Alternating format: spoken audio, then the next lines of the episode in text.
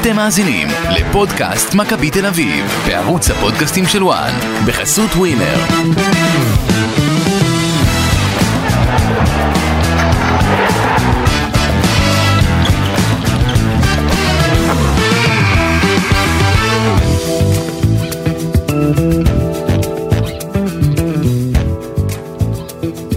בוקר טוב אורן קדוש, מה נשמע? בוקר טוב, בקושי ישנתי בלילה בגללך. גם אני. פודקאסט, אני גם בגללי לא ישן בלילה. פודקאסט מכבי תל אביב, פרק לסיכום הניצחון 1-0 על הפועל באר שבע.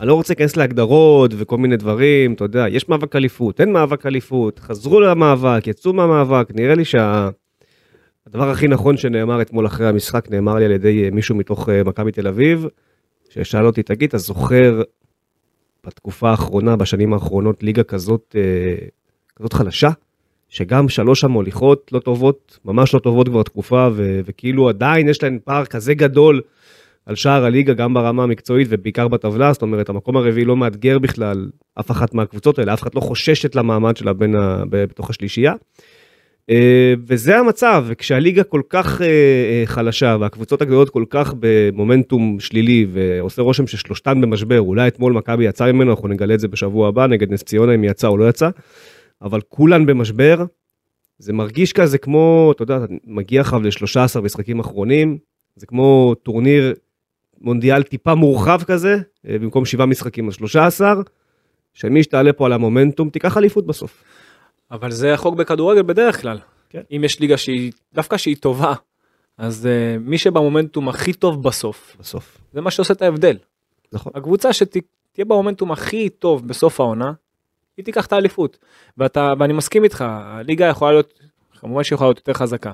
אבל אתה צריך לדעת להסתכל על הדברים הטובים ולראות שיש עניין שזה טוב. נכון.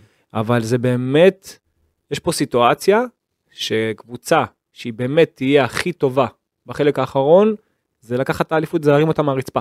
כן. יש פה הזדמנות לכולן, לכל שלושת הקבוצות הבחירות, מי שתהיה הכי טובה בסוף, אמרת לבד, היא תיקח את האליפות. עכשיו, העניין עם מכבי תל אביב, של השנתיים הקודמות, זה שהיא הגיעה לאיזשהו פיק, עכשיו, ממש בסיום של העונה הסדירה, הגיעה לאיזשהו פיק, סגרה את הפער. ואז בפלייאוף הפוך. בדיוק, אפילו עקפה את מכבי חיפה באחת מהעונות, ממש לפני הכניסה לפלייאוף, ואפילו במחזור הראשון של הפלייאוף גם עקפו עוד פעם, היה שם איזה פינג פונג כזה, מהעונה של פטריק, ואז הפסד לאשדוד, והכל התהפך עוד פעם. וגם אצל קרסטייץ' הגעת לפלייאוף, שאתה אומר, כאילו אתה כבר על הגחון, השחקנים היו זכותים, הם עשו מאמץ כביר לסגור 11 הפרש, פה המינוס הוא לא 11 נקודות, הוא עכשיו 5 נקודות, הוא סביב ה-5-6 נקודות כבר תקופה ארוכה, אז אתה יודע, אתה מגיע לא באותו מצב, מכבי, זאת אומרת, יכול להיות שעכשיו היא עולה, בזמן שהיריבות שלה יורדות, בשנתיים הקודמות זה היה הפוך. כשהיא עכשיו התחילה לרדת, בחר הצליח להרים את חיפה בחזרה למעלה. ולכן יש פה באמת אלמנט של מי יגיב יותר נכון לסיטואציה, ומי ידע לקחת ניצחונות קשים ומכוערים איפה שצריך. ומי יעשה פחות טעויות. נכון. ואתמול היה ניצחון קשה ומכוער. צריך לדעת להסתכל על הטוב. לא, אני מסתכל על הטוב. אני הפוך. אני חשבתי וגם אמרתי לפני... הוא לא היה כזה מכוער. לא, זה לא היה יפה לעין. זה מה שהתכוונתי, לא מבחינת זה. יש הבדל בין לא יפה. המשחק לא יפה לעין. יש הבדל בין לא יפה. לבין מכוער. לבין מכוער. נכון, זה פשוט פוליטיקלי קורקט, כן. לא, באמת, יש, אתה יודע, יש אנשים ש... בסדר, אוקיי. יש ויש, אבל תשמע, איך שאני רואה את זה, קודם כל ניצחת את המשחק דרך משחק הגנה, אנחנו גם כן נרחיב על כך עוד בהמשך, אבל אתה, כמו שדיברתי נגד מכבי חיפה, ואתה קיבלת יריבה שם שממש התאימה לך כמו כפפה, אז קודם כל נעשו פה כמה שינויים, שגם מבחינה תקפית, על כך אני ארחיב שזה יפתיע, דווקא מבחינה תקפית שהיו דברים שהם היו שונים, כן.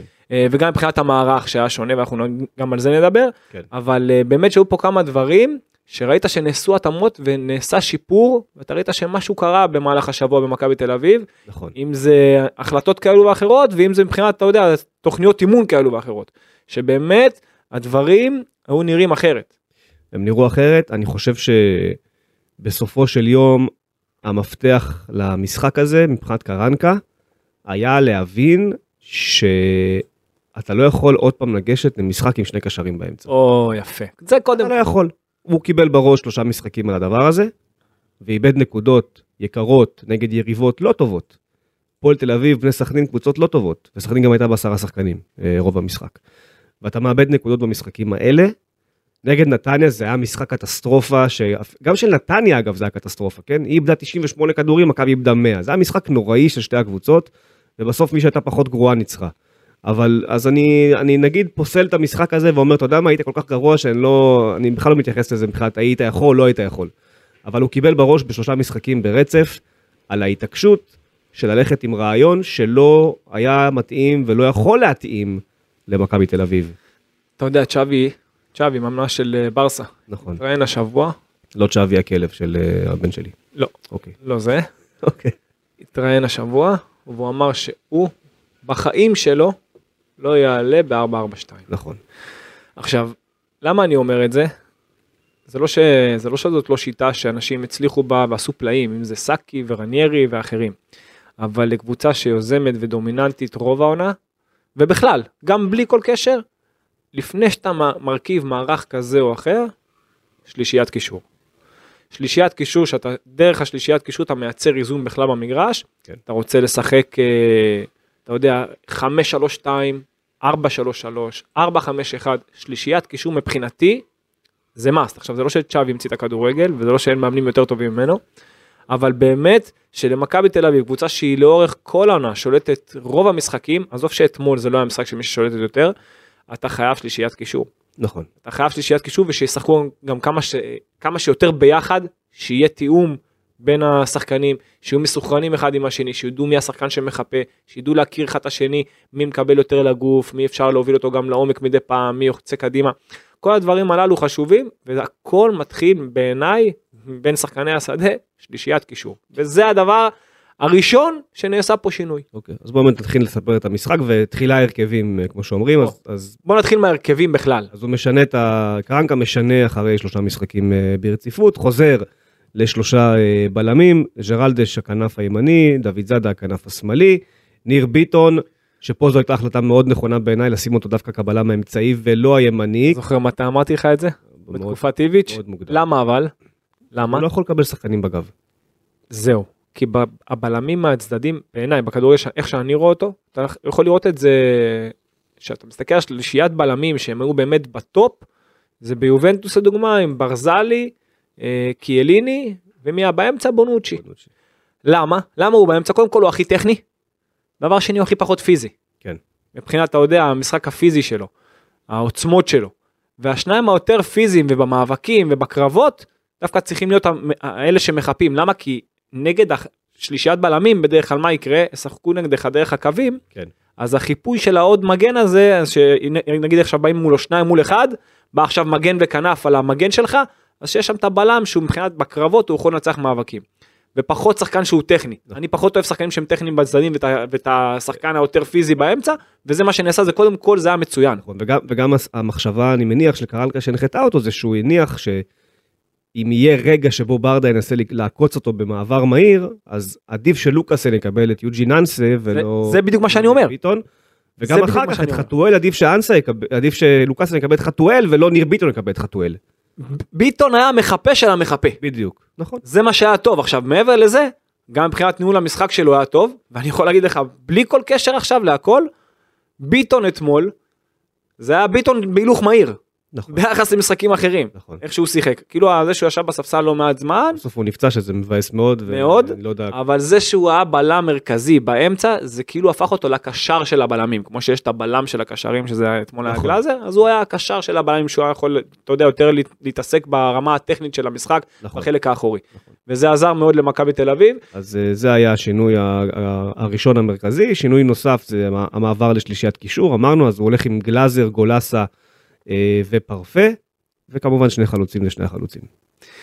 כן, אז 532, שלישיית קישור, דיברנו על הבלמים, דיברנו על זה שיש פה שלישייה, אני דווקא לא אהבתי שקניקובסקי לא פתח מלכתחילה, אבל... כשהוא נכנס הוא הראה למה הוא לא פתח. לא, לא, כשהוא נכנס הוא היה בסדר, עד שהם עברו ל-4, 2, 3, 1, ואני אגיע לזה, ואז הוא היה בכנף. כשהוא היה בכנף, זה לא התפקיד שלו. גם באמצע, אני חושב שהוא היה מאוד... באמצע הוא בסדר, ניצח בכמה מאבקים, הוציא כמה מעברים טובים, אני אומר לך, תראה שוב את המשחק, אני אומר לך... היו שני מעברים יפים שהוציא ליובנוביץ'. שהוא הוציא, ואם יובנוביץ' היה קצת יותר קרוח, הוא היה מוציא מזה הרבה יותר. הוא לא היה כזה רע, בדקה ה-70. אבל את זה לפרפה בחצי הראשון, אני חושב שפרפה היה הרבה הרבה יותר טוב. אני חושב ששניהם צריכים לשחק, זה לא אמרתי פרפה. לא, אני לא אמרתי פרפה בחוץ וקניקובסקי בפנים, לא. אני אומר קניקובסקי ופרפה יחד. אוקיי, זה מה שאני חושב. אוקיי. עכשיו, בוא ניגע קצת במשחק. שמעתי וקראתי אצלך בכתבה האחרונה שריינת את ברדה אחרי המשחק, דיברתם על ארוכים. נכון. אני לא ראיתי ארוכים הפועל באר שבע, עד סביבות הדקה ה-70 ואני אגע בזה, אבל בוא נתחיל מההתחלה. דקה ראשונה, מה היה? היה כדור עומק של באר שבע. נכון. היה כדור עומק לאנסה. נכון. והוא עשה פעולה יפה, חיפש את דדיה שעה בצד השני, דדיה עם היה קצת יותר קרוח, והייתה לו סמנית יותר טובה, יכל לעשות מזה שער. כן. עכשיו, מתי הפעם הבאה שראית עומק מצידה של באר שבע? בדקה ה-35, גורדנה עוד פעם לאנסה. ראיתי אותה משחקת לעומק במשחק הזה. זהו. עכשיו, יש הבדל בין ארוך לבין משחק עומק. כן. עכשיו, מכבי תל אביב לחצה גבוה, גם באר שבע לחצה גבוה. אני אגע בשתי הקבוצות, אבל אם כבר קבוצה לוחצת גבוה, אז אין בעיה שלא תניע. הפוך, זה גם מדי פעם זה עדיף, גם אם אתה רוצה להניע בחוכמה, אז עדיף לתת כמה כדורי עומק, ואז גם יהיה לך יותר קל להניע, כי אז הקבוצה תפחד ללחוץ. כן. אבל באר שבע ניסתה להניע קצת בכוח, מכבי לחצה גבוה, לא ראית משחק עומק. לא. והם דווקא כן היו צריכים משחק עומק. שאני יודע שאנחנו פה באים לדבר על מכבי תל אביב, אבל מה שאני אומר עכשיו זה דווקא נוגע בשתי הקבוצות, כי גם באר שבע... שתי הקבוצות התקשו באותו האלמנט, להשתחרר מהלחץ. זהו, לא, אבל זהו, שבאר שבע לחצה גבוה, וכמו שאמרנו פה לא מזמן, מה אמרה לה 532? 433. בדיוק, ואיך באר שבע שיחקה? 433. 433. צר. עכשיו מה היא עשתה? בדיוק, מה היא עשתה? לחצה ממש גבוה 1-1, מההתחלה, 1-1. זאת אומרת, כמה הם 10 מול 10. אתה לעומת זאת, מה עשית בלחץ? פתאום ראית תבנית לחץ, פתאום ראית תבנית לחץ אחרת. כן. פתאום משהו השתנה, משהו התפקח שם במכבי תל אביב. הייתה הפקת לקחים. הייתה, בלי כדור. כן.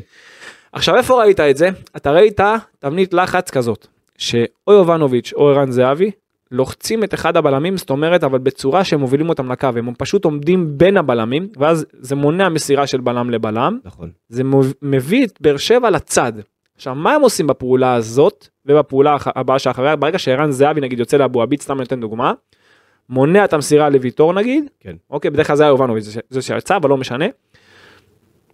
זה מוביל אותו לכיוון דדיה ושאפי ולאזור הזה, לצד ימין. אבל מה שקרה אחר כך זה שהחלוץ שליד, להבדיל ממשחקים קודמים, שהוא לחץ גם בלם, במקום ללחוץ שניהם, שני הבלמים, כן. אז הוא תפס ישר את מי? את השחקן הכי מסוכן מבאר שבע, שזה גורדנה. נכון. ואז, קודם כל, אתה מייצר פה יתרון מספרי של רביעייה מול שלישייה באמצע, זה אחד. דבר שני, אתה יוצר פה משחק של 10 מול 7. עכשיו תשאל אותי איך? סגרת בלם אחד, הוא מתבטל, הוא לא יכול למסור, הוא עומד ביניהם, נכון? נכון. המגן גם, המגן שבצד ההוא בכלל לא רלוונטי. לא רלוונטי. מינוס 2 ביטלת, הכנף. יש על הרי, על הבלם פרס הרי, נגיד עכשיו, ערן זהבי לוחץ את אבו עביד לכיוון צד דדיה כזה, בדיוק. אז עכשיו הוא ממשיך לרדוף אחריו, הוא לא יכול בחיים לתת חץ תוך כדי הלחץ לצד שני. נכון. ביטלת גם את הכנף, אתה 10 מול 7. יפה. אתה 10 שחקנים מול 7, עכשיו אני הכי מאמין בזה, יש הרבה מאמנים שמאמינים לגרום לבלמים שחק דרך האמצע, ואז לבטל את המגנים, ואז גם ככה אתה מבטל כאילו שני שחקנים, כן. ואז אתה 10 מול 8. כן. יש כל מיני סוגים של לחץ, אוקיי? אם בכלל אתה לוחץ. אחרי השער שכבשת, אתה פחות לחץ את הבלמים, ואז היית 10 מול 8. כן. למה? כי אז יובנוביץ' וזהבי יותר תפסו את גורדנה ושמיר, ואז אתה היית 10 מול 8, לא עניין את מכבי תל אביב שהבלמים מניעים ביניהם, אבו עביד, ויטור, לא משנה, לא עניין אותם. אחרי זה ברר, זה לא עניין אותם. אז הם פה, הם יצאו, כל הזמן הם יצאו יתרון מספרי, בעבודה בלי כדור. עכשיו, זה דבר שנתן שחמט קרוב, אתה יודע מה, קרוב לשחמט במשחק הזה, אבל היותר חשוב מכך, שאם אתה מסתכל על באר שבע ומכבי תל אביב, ואתה אומר, רגע, יש לי פה, אני עכשיו קראנקה, אני בכיסא של קראנקה, אני אומר באר שבע, באה להניע בדרך כלל, באה ליזום, לייצר שילובי התקפה. כן. חכם ללחוץ אותם? כן. הם באים ליזום בדרך כלל, כל משחק, לא משנה נגד מי. אוקיי, חכם ללחוץ אותם, יפה. מכבי תל אביב של קראנקה. עזוב שהפעם שיחקה במערך שונה, ועם שלישיית קישור. וגם עשתה התאמות לרעיון. ועשתה התאמות לרעיון והכל, אבל חכם ללחוץ את מכבי תל אביב של קראנקה? כן. חכם? למה לא? כי עם הכדור הם פחות טובים. כל משחק שראית, כל משחק שאתה רואה את מכבי תל אביב עם הכדור, נגד הפועל תל אביב, נגד סכנין, אתה רואה אותם... אבל היו שניים באמצע. כן, היו שניים באמצע זה אחד, המערך גם עזר פה למכבי תל אביב, אבל עדיין, זה לא שאתה רואה אותם נותנים גולים בהנעת כדור, אתה רואה אותם משחק עומק ומעבר. קראנקה זה מה שיש. זה מה שיש. זה מה שאתה רואה, מה שאתה קבל. אז בגלל זה עכשיו אני אומר, רגע, בוא נחזור שנייה לתוכנית המקורית, עזוב עכשיו את המערכים, נחזור רגע לברדה. תחזור עכשיו לברדה, בדיוק. עכשיו אתה בכיסא של ברדה, אני עמדתי מקודם בכיסא של קראנקה, עכשיו אני בכיסא של ברדה, אוקיי?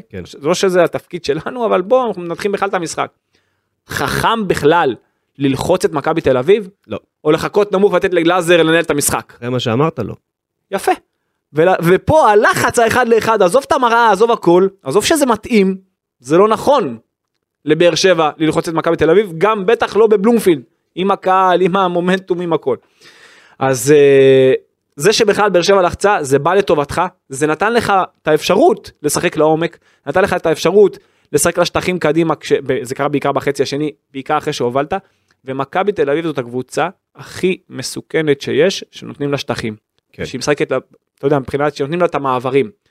באר שבע להבדיל, היא צריכה דווקא להניע, היא צריכה ליזום, אבל הלחץ במשחק ההגנה נתן פה באמת ההבדל, בוא נתחיל לדבר מצבים של מכבי תל אביב, כי המשחק נגמר ב-1-0 והמון המון אוהדים, וגם קראתי בטוויטר וחלק שלחו לי הודעות פרטיות, חברים, יצאו בתחושה רעה מהמשחק הזה. גם אני קיבלתי המון הודעות. במהלך השבוע האחרון, אבל אתמול גם. לא, אתמול בלילה זה גם היה מאוד קיצוני. הם יצאו בתחושה רעה מהמשחק. ואני כאילו... הם מצפים למשהו אחד, הם כבר הרגילו אותם תחת איביץ' לקבל מופע. אוקיי. לקבל מופע. יפה, אז אני פה רוצה להגיד... מופע עם הכדור. נכון, אני רוצה להגיד פה שני דברים. אם תחזרו לפרקים שעשינו אחרי אשדוד ומכבי חיפה, ותאזינו לשני הפרקים האלה עוד פעם... אחרי שניצחת. נכון, שני הניצחונות, 3-0.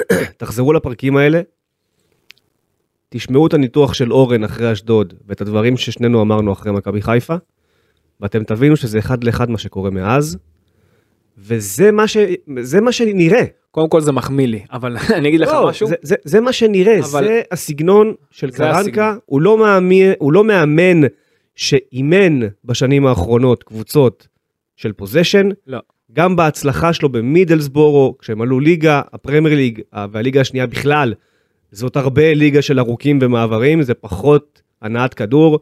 היום אולי הסגנון באנגליה שונה. ועדיין מי שלוקחת אליפות בדרך כלל, קבוצה שמחזיקה בכדור. לא, אני אומר, היום הסגנון באנגליה הוא שונה, כי הוא מושפע מאוד מהמאמנים שהגיעו. בדיוק. אבל אז, כשהוא עשה את מה שהוא עשה, תראה את דזרבי מה הוא עושה שם, תראה את גוארדיולה מה הוא עושה שם, תראה את ארטטה מה הוא עושה שם. בסופו של דבר, קבוצות שלוקחות תארים, זה קבוצות שיודעות להחזיק כדור. יפה, וקראנקה לא אימן בצורה הזו בשום שלב. גם ריאל מדריד של מוריניו. וזו הייתה תמיד אחת הביקורות על מוריניו, שגם בעונה של 100 נקודות, ריאל מדריד לא הייתה קבוצה שטובה בהנעת כדור, הוא לא מאמין בזה. לא יודע. זה לא הסגנון שלו. נכון. וקראנקה מגיע מאותו בית מדרש. עכשיו... לא, גם מוריניו בעצמו היה אומר, מבחינתי שהקבוצה השנייה תיקח את הכדור גם הביתה. נכון. ואני אקח את הנקודות. אגב, גם אנצ'לוטי עושה את זה. אבל שאתה... רגע. אבל הוא יודע גם וגם. זהו, אבל שאתה קבוצה שהיא באמת בפער איכותי. עדיף על היריבה שלך, אז אתה יכול, אתה יודע, לקשקש את הבלוף על זה, ואני באמת, אבל שאתה באמת, שיש לך קבוצה שהיא לא עכשיו, לא משנה מה תעשה יותר טובה מרוב היריבות, אתה צריך באמת קצת להפעיל את הראש, ועשות דברים חמים באימונים, כמו שנעשה גם עכשיו, אם זה בלי כדור וגם עם כדור, שזה קצת יותר חסר. ולכן מה שאני אומר, בשורה התחתונה, אנחנו לא באים להגיד, היום קראנקה גאון, אתמול הוא היה דביל. ממש לא. מה שאנחנו באים להגיד, זה שזה קראנקה, זה מה שאתה תקבל. וזה מתאים לקבוצות ספציפיות. זה מה שאתה תקבל עד לסיום העונה, כדי שזה יצליח מול יריבות אחרות, יצטרכו להיות הרבה התאמות נקודתיות לכל משחק. אבל מי שמועדי מכבי, שמצפה להגיע לבלומפילד, או למגרשי חוץ עד לסיום העונה, ולראות קבוצה מחזיקת הכדור, שוטפת, יוזמת, דומיננטית, אטרקטיבית, לא תקבלו את זה. יכול להיות שתקבלו ניצחונות גבוהים, כי יש איכות מאוד גדולה בסגל, וכשהגול הראשון נכנס מהר, זה הסיפור. אז אתה מפרק. הגול הראשון זה הדבר הכי חשוב לקרנקה. יפה. הכי חשוב. שזה לא יקרה, אתם תקבלו שוב משחקים רעים, כמו שראיתם נגד סכנין והפועל, ועם זה צריך לחיות. החוסר התאמה המקצועית של קרנקה למכבי תל אביב, דיברנו על זה בפרק הקודם לא מעט, הזיגזוג שלו בין הגרסאות של איך הוא רוצה לשחק ואיך שהוא מאמין ומה שקורה עכשיו בפועל, אתם רואים בעצמכם את הזיגזוג, אף אחד פה לא בא להגיד היום שקרנקה בסדר וגדול. ממש לא. קרנקה עשה את ההתאמות לבאר שבע, יצא גדול נקודתית נגד הפועל באר שבע, עכשיו חובת ההוכחה הלאה היא עליו, אבל לא תראו כדורגל טוב מקרנקה. זה לא אמור לקרות. זה לא יכול לקרות גם, הוא לא מאמין בזה, הוא גם לא יודע לעשות את זה. הוא גם לא ידע. וגם אצל איביץ' ב-5-3-2 ראינו, זה מערך שבסופו של דבר הוא מאוד מוגבל. נכון. אז אי אפשר לצפות לדברים שלא מוכרים לצפות אליהם. אמרת לי אין מושלם, אין מושלם. נכון. אין מושלם. אבל אבל אתה יודע, יש חשיבה. יש חשיבה שכשהיא קורית, אז אתה רואה באמת, הדברים באמת קורים נכון על המגרש. ואתמול הוא חשב יחסית. אתמול באמת היו דברים שעבדו לטובתך, אבל אני חוזר לדברים שאמרת, אני מסכים עם כל מילה. ברגע שקרנקה ידע להוביל, לגרום לקבוצה שלו, לבוא כאנדרדוג, אז אתה יכול באמת לעשות את העבודה שלך כמו שצריך. נכון. וזה בסה לומר את זה. כי אתה מכבי תל אביב, אתה לא רוצה לבוא כאנדרדוג, בגלל זה קיבלת את כל ההודעות, בגלל זה אני קיבלתי את כל ההודעות.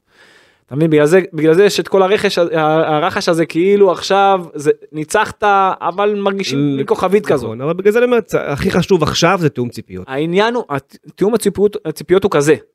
אתה יכול להוציא נקודות ולייצר יותר מצבים כשאתה בא כאנדרדוג. וזה לא מתאים למכבי פשוט. בגלל זה הסיפור. אבל זה ככה יהיה עכשיו, אין מה לעשות. נכון. זה ככה יהיה, אלא אם באמת אנחנו פה הולכים לראות איזשהו מהפך תדמיתי, מחשבתי, שקרנקה לא עשה מעולם בקבוצות קודמות, ופתאום יקרה עכשיו באורך נס. אני לא חושב שזה יכול לקרות.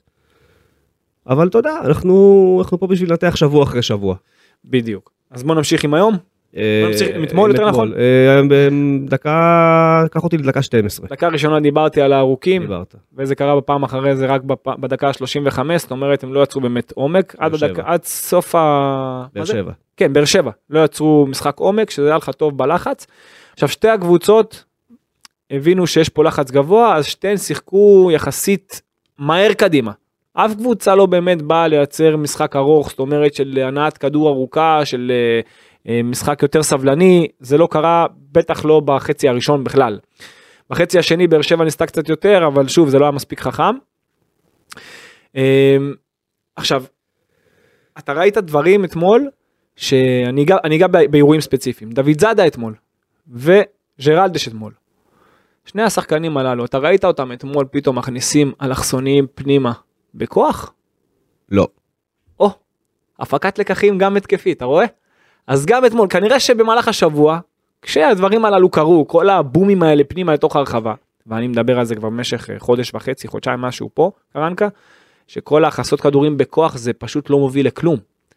וזה מוביל אותי למצב הנייח בדקה ה-15, שכו אמרו הרמה של דוד זדה ליובנוביץ' שהוא נגח שם מ-6 מטרים, אז קודם כל באר שבע לא ספגה שער מתחילת העונה במצב נייח, כפיים סוערות להם, הם עושים את זה נכון, למה? הם מאמינים בדרך שאני מאוד מאמין, לעמוד יחסית נמוך ואז לתקוף את הכדורים. קשה מאוד להפקיע שער, כי גם ההתקפה הולכת לכיוון השחקנים, ואז אין להם את התנופה, גם כשיובנוביץ' מגיע לכדור, אז הוא מקבל שם שמירה, וזה קשה, אתה יודע לך תנופה, לבוא לתקוף את הכדור כמו שצריך ולכבוש שער, ולכן הוא גם לא כבש. נכון. אבל אם היית מסתכל, ופה אני רוצה לראות חשיבה של שחקן, ובכלל של קבוצה ושל מאמן, שיגרום לשחקנים שלו לחשוב. אני באמת, אני מבקש ממי ששומע אותנו, ואנשי צוות של מכבי תל אביב, תחזרו חזרה לאירוע הזה. דוד זדה שער עם הכדור. עומד לו גויגון 20 מטר מהשער, לבד. כולם הולכים לעומק. באר שבע עומדת נמוך בתוך הרחבה, מכבי תל אביב, הרבה שחקנים. גויגון 20 מטר לבד. יתרה מכך, גויגון 20 מטר לבד, מקביל אליו, עומד לו גולאסה, גם 15 מטר ממנו. זאת אומרת, יש שם שני שחקנים מול אפס על סף הרחבה. תן לו פס, שירים את השער, תן לו פס.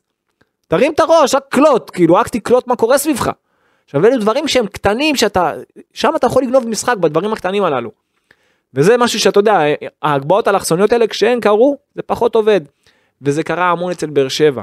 זה קרה המון אצל באר שבע, דווקא מאז שמיכה נכנס, הוא ניסה כל מיני כדורים ארוכים פנימה, מהדקות ה-70 פלוס, זה היה דדיה ומיכה, ועוד המון שחקנים שהם ניסו את זה.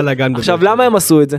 הם עשו את זה, אתה חיכית נמוך, הם ניסו עכשיו לחדור אותך איכשהו, ותראה כמה שזה נראה לא טוב, וזה ממש הזכיר לי את מכבי תל אביב של המשחקים האחרונים, שעומדים נגד הנמוך, ואתה דוחף את החצים האלה.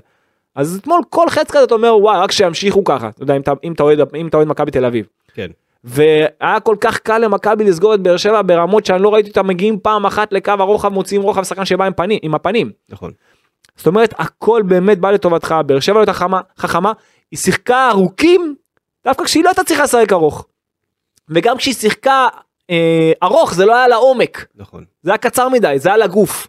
הכל היה לגוף בבאר שבע, אתה עמדת נכון, היית בעמדות, היית צפוף יחסית, וגם המעבר אחר כך ל-4-2-3-1, היה נראה לא רע, כשריקן שיחק יותר כ-10, אילי היה בקו שמאל, קו ימין, דווקא שם קניקובסקי פחות היה טוב, זה לא התפקיד שלו, הוא לא שחקן קו, לא משנה מה, אי אפשר לשכנע אותי בנושא הזה. אגב, כמה זה... ופרץ, מהרגע שהוא נכנס, תקשיב, אני באמת לא מבין. פרץ עבר 3 עמדות מהרגע שהוא נכנס, הוא התחיל בלם,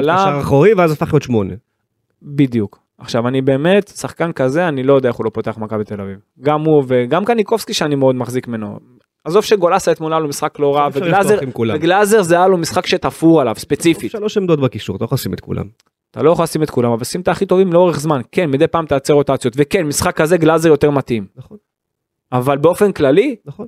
אתה יודע מה אני חושב, אתה יודע, אנחנו מדברים על זה לא מעט פעמים, רוב המשחקים אתה צריך שחקנים שיודעים מה לעשות עם הכדור, בטח מהקישור האחורי, הם צריכים אותה יותר חכמים במשחק. נכון. וזה קצת חסר לפעמים. עוברים לגול? כן. גול. דקה 17, אחרי 360 משחקים רשמיים, שער הבכורה של אנדרי ג'רלדש בגיל 32.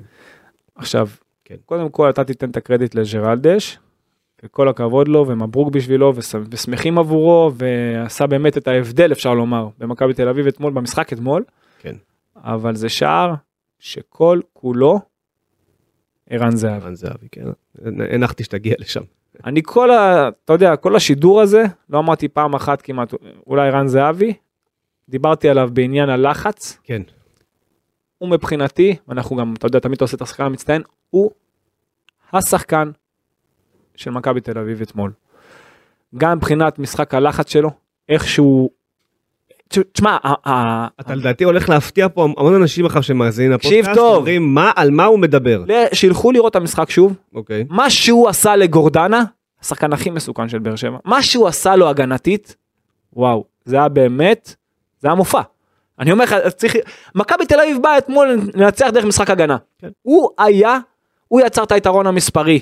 גם בהגנה, גם בהתקפה, הוא היה במשבצת הנכונה, בוא ניגע קודם כל בשער, הוא היה במשבצת הנכונה, בין גורדנה לשמיר, קצת יותר גבוה, לבין אבו עביד וויתור, ממש ברביעה הזאת, בדיוק במקום הנכון, הוא קיבל את הכדור, ומה הוא עשה? ישר עצר בחצי תפנית, גם הייתה שם עבירה עליו, של גורדנה, וזה שיבש אותו, את גורדנה גם כן, במהלך המשחק, זה שהוא הצליח להסתובב עליו ככה, זה שהוא הצליח לקדם את המשחק ליובנוביץ' שהוריד כקיר לגויגון, זה עשה את ההבדל, ואז גויגון ממש נתן פה כדור על מגש, לג'רלדה, שהיה ממוקם, שכבר ממוקם, מול שערק, מול שוער, והוא בעת חד, נכון, לפינה החוקה. קשה מאוד לשוער ככה. אבל זה שכבר ג'רלדה שעמד גבוה, בדרך כלל היינו רואים את זה מקנדיל, כבר עמד גבוה ורחב, ולא, אתה יודע, סתם מכניס כדור פנימה לרחבה בכוח, זה שהוא כבר היה בעמדה הנכונה, וזיית הסיטואציה נכון, והגיח יפה, וירה נכון לפינה החוקה, אז עשה את ההבדל, אבל באמת, זה לא היה מתחיל, קודם כל, העומק של סבורית, אבל זה באמת שער של ערן זהבי.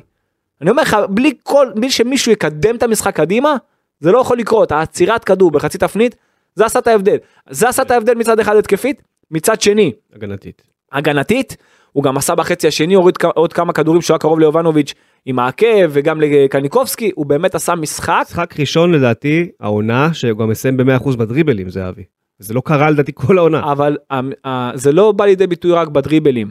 זה בא לידי ביטוי ספציפית במשחק הגנה, הוא לקח על עצמו אתמול, הוא יצר יתרון מספרי, ממש באזור הכי נכון שיכול להיות, הוא היה יותר חלוץ שני, או יותר נקרא לזה /10 כזה, מאשר חלוץ ליד יובנוביץ', ובלחץ הוא עשה את העבודה, באמת שערן זהבי אתמול, היה אדיר, אמנם לא כבש, היו לו כמה מצבים טובים, בדקה ה-98 היה לו מצב מצוין, לפני כן עם הראש שהוא היה נכון בין בלם למגן, בין דדיה לבין אבו עביד, הלך לרחוק שג'רלדש קיבל את הכדור אחרי שדור פרץ חילץ, זה התחיל מזה שגלאזר לא נתן לו פס טוב, דור פרץ הוציא את זה יפה לג'רלדש, וג'רלדש הכניס שם סוף סוף אבל על אלכסון, אבל מה? בין קו הגנה לשוער, לא דחף על הגוף, שהיה שטח ביניהם, אז אתה מבין שמכבי תל אביב לא היה אתמול את החצים האלכסוניים סתם, ערן זהבי היה ממוקם נפלא, עבד נכון, והוא באמת מבחינתי, הוא עשה את ההבדל.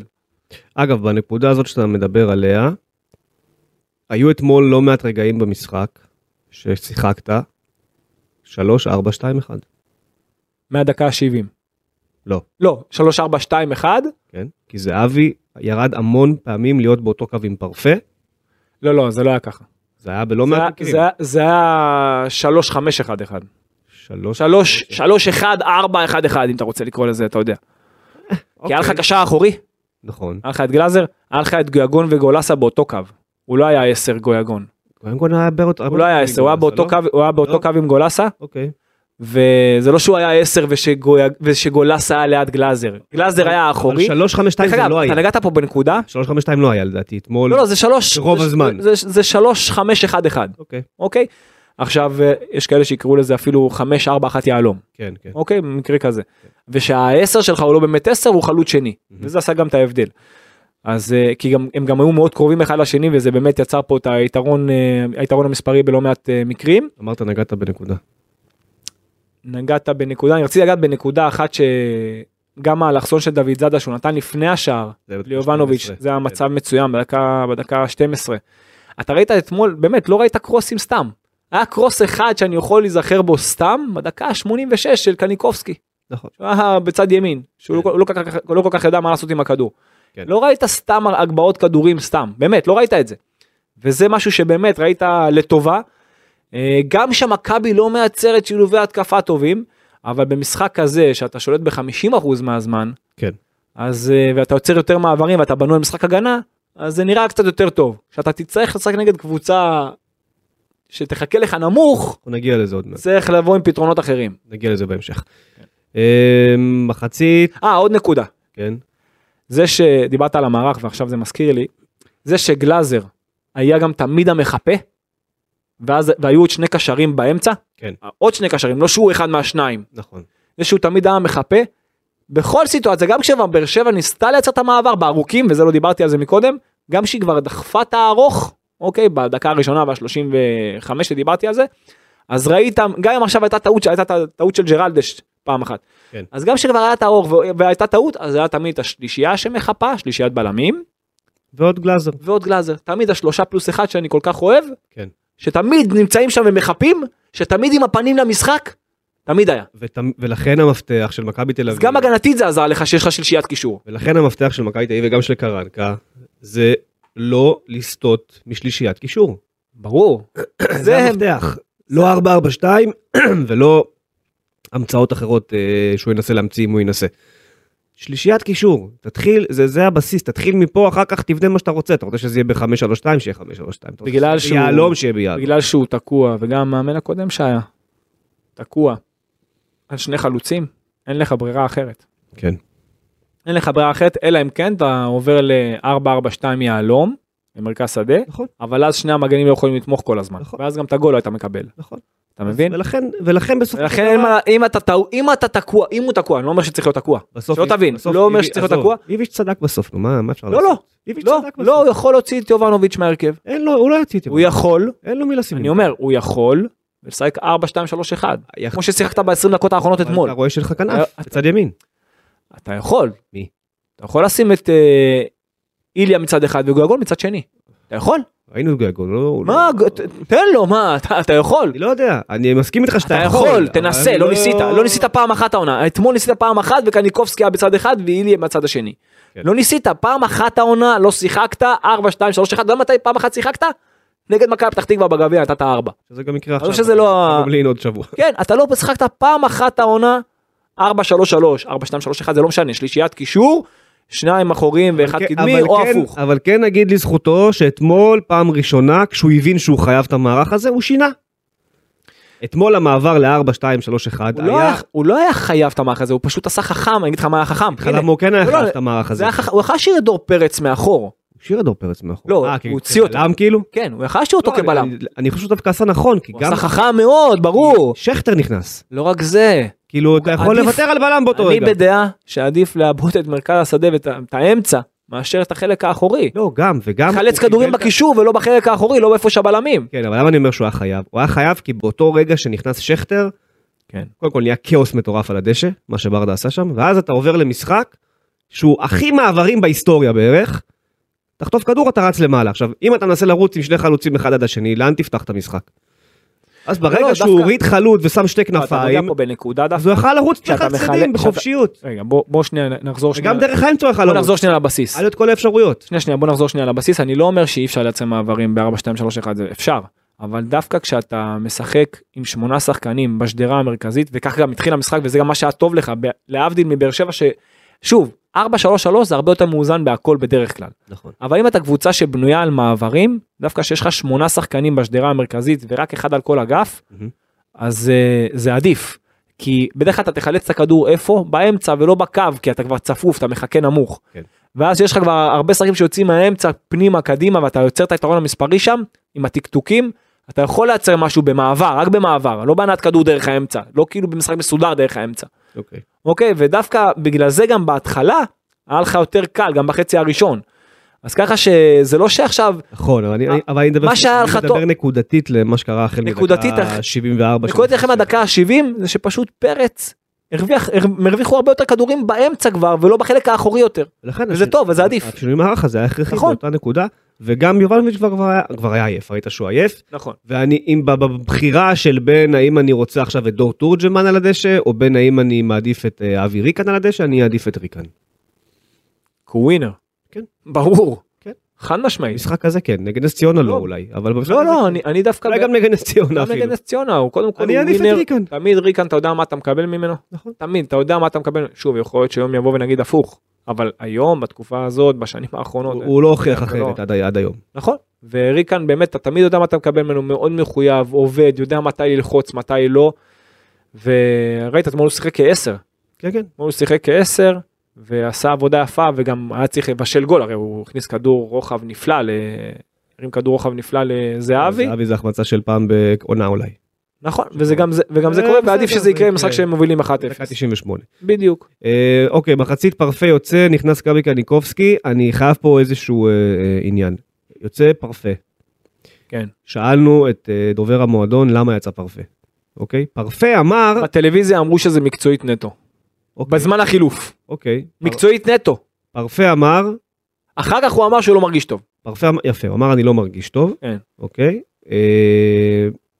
קראנקה בא בסוף המשחק, ואמר זה לא קשור לזה שהוא לא מרגיש טוב, עם הכדור הוא עשה דברים שלא ביקשנו, והיינו צריכים לעשות כמה תיקונים.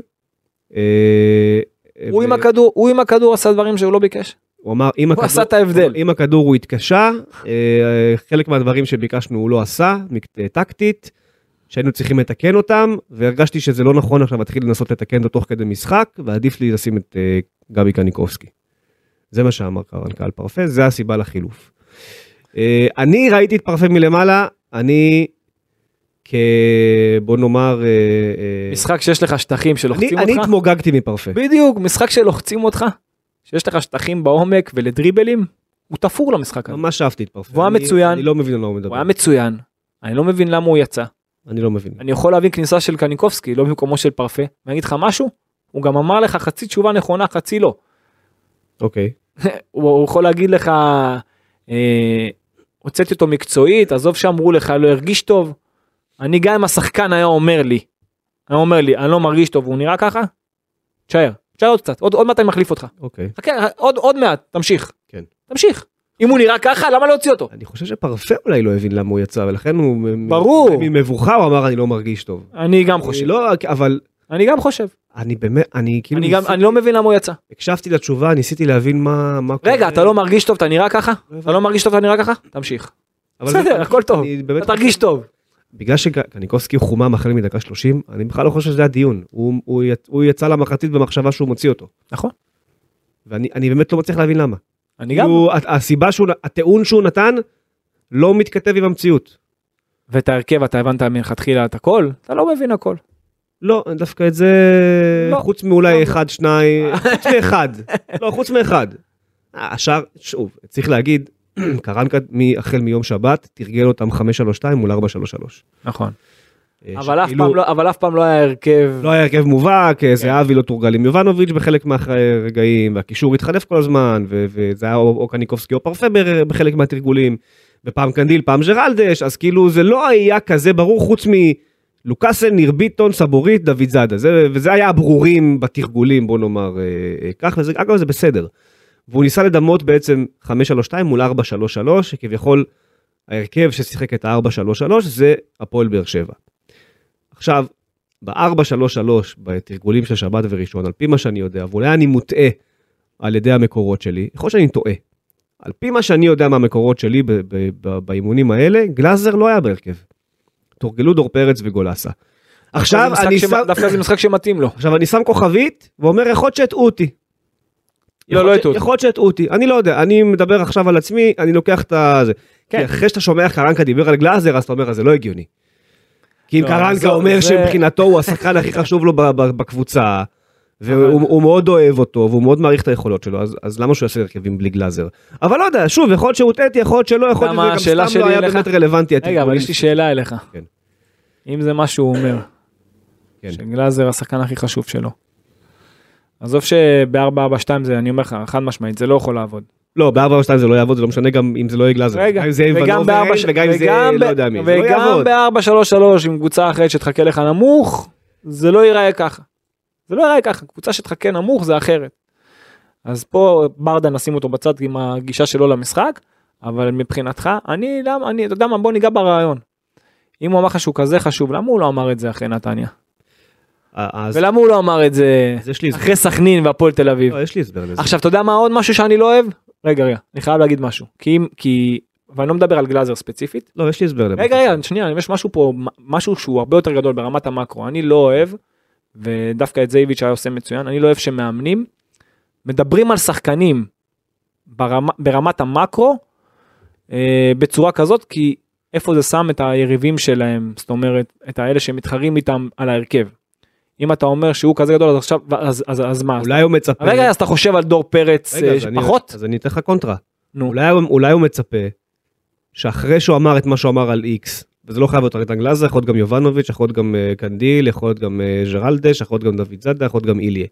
אולי הוא מצפה שאחרי שהוא אמר את הדברים החמים האלה, יבוא מחר דור תורג'מן לאימון, ומחרותיים יבוא ונוברם לאימון, ויבוא דור פרץ, ויתנו אימונים הצגה. יש כאלה. ויבעטו לזה בתחת. יש כאלה. כמו שהוא אמר בעצמו. אז אתה צריך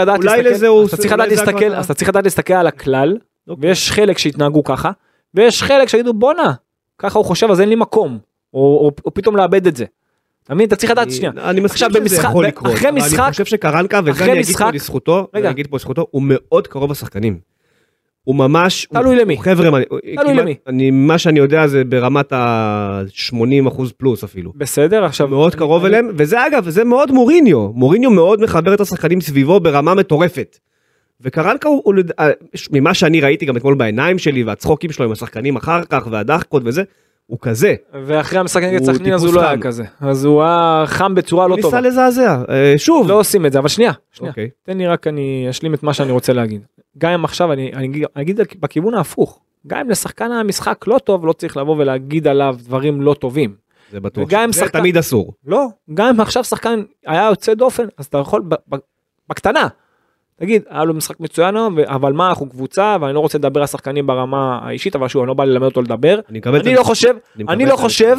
אני מקבל את הנקודה שלך, אני רק בא להגיד, שלתחושתי, למה הוא אמר את מה שהוא אמר אתמול, בצורה שבה הוא אמר... להראות שהוא צדק.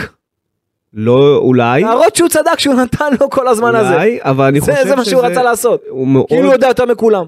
לא יודע, אני לא הייתי הולך למונחים האלה. אני אומר, הוא ניסה באיזשהו מקום להראות שהביקורות לא השפיעו עליו, והוא הרגיש, אני חושב, תחת מתקפה, והוא הרגיש אולי שאפילו משתמשים בגלאזר כדי לתקוף אותו, ולכן...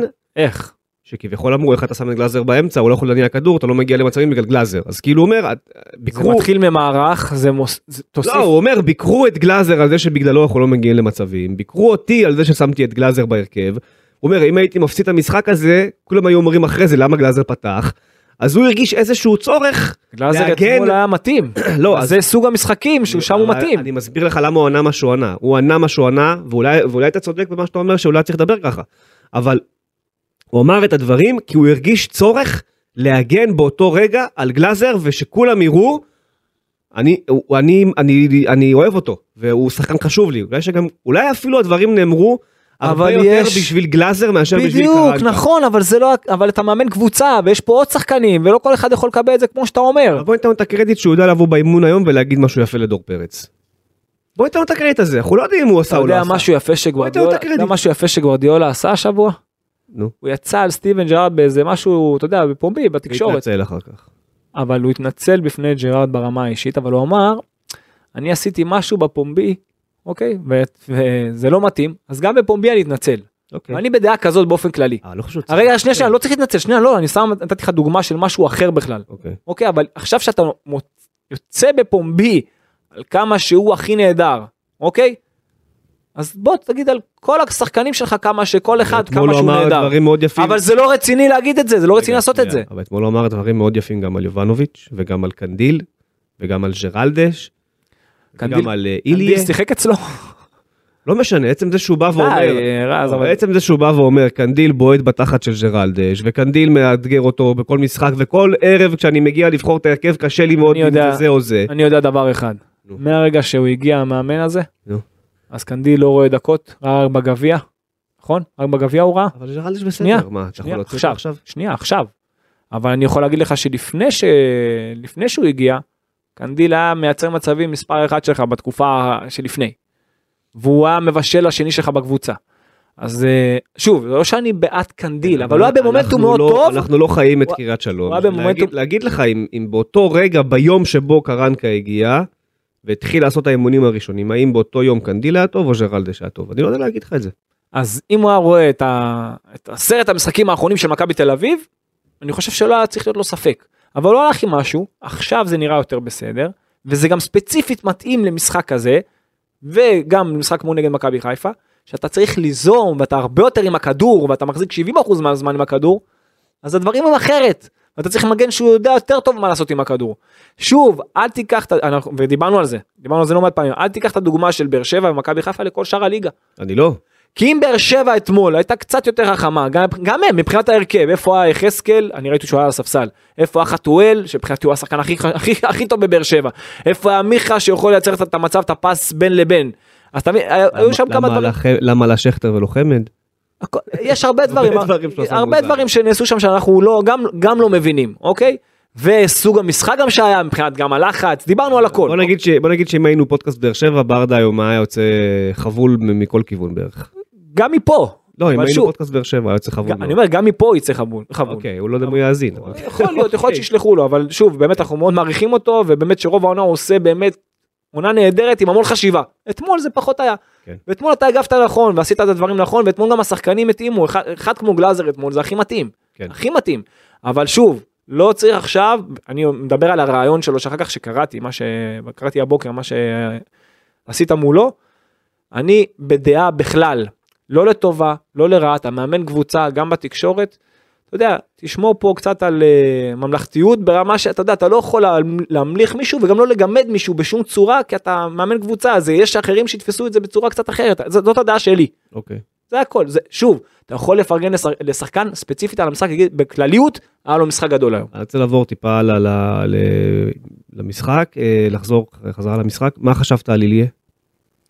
אני חושב שיש לו יציאה מהמקום טובה, ואני חושב וגם ראינו את זה, שהוא שיחק בני, אז גם דיברנו על זה, ואני חושב שיש לו קור רוח שמאוד חסר, דווקא אצל המאמן הזה. אתה ראית איך הוא זרק שם את אורדדיה וזרקב, זה היה מדהים. עזוב שהנה, דיברת על באר שבע, אורדדיה ופאון, לא היו במשחק, אני לא מבין איך הם ישלימו 90 דקות.